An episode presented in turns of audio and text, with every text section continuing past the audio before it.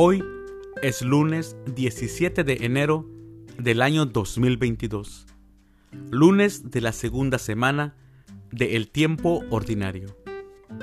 En nuestra Santa Iglesia Católica el día de hoy celebramos a San Antonio Abad, celebramos a San Sulpicio Pío, también a los santos Leonila, Rosalina y Genaro Sánchez Delgadillo. Las lecturas para la liturgia de la palabra de la Santa Misa del día de hoy son, primer lectura, del primer libro de Samuel. La obediencia vale más que el sacrificio. El Señor te ha rechazado como rey. Del primer libro de Samuel, capítulo 15, versículos del 16 al 23. El Salmo responsorial del Salmo 49. Muéstranos, Señor, el camino de la salvación. Aclamación antes del Evangelio. Aleluya, aleluya. La palabra de Dios es viva y eficaz y descubre los pensamientos e intenciones del corazón. Aleluya. El Evangelio es de San Marcos. Mientras el esposo está con ellos, no pueden ayunar. Del Santo Evangelio, según San Marcos, capítulo 2, versículos del 18 al 22.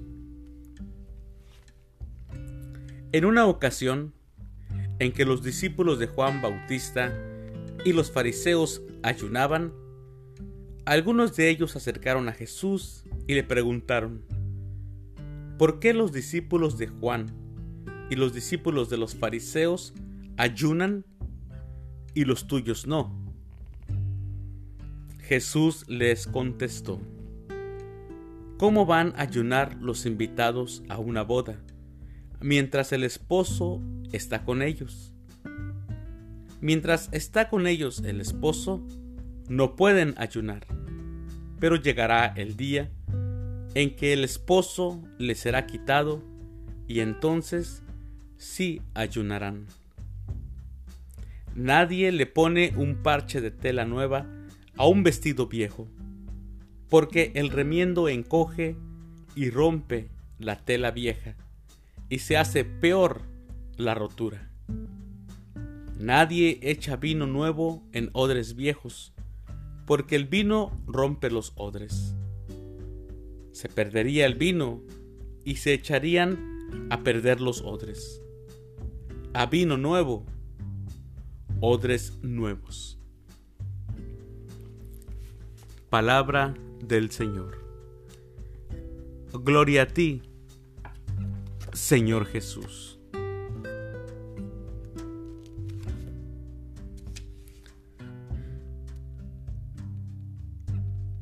Somos somos muchos los que también en la iglesia, como escuchamos en el Evangelio, preferimos sacrificios a obediencia. Preferimos sobornar a Dios a creer en Él. Preferimos ayunar a gozar de la compañía del novio. Le decimos a Dios lo que queremos que haga por nosotros en vez de llevar a término lo que Él nos pide que hagamos en su reino. Somos muchos los que también en la iglesia preferimos ideología a evangelio. Nos sentimos obligados a defender a Dios en vez de llevar salvación a los que sufren.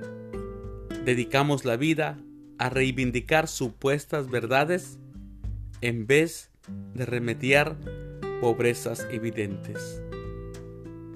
Somos muchos, mis queridos hermanos, los que todavía no hemos encontrado el camino de los hijos, el buen camino que es Cristo, y no hemos dicho con Él, aquí estoy, oh Dios, para hacer tu voluntad.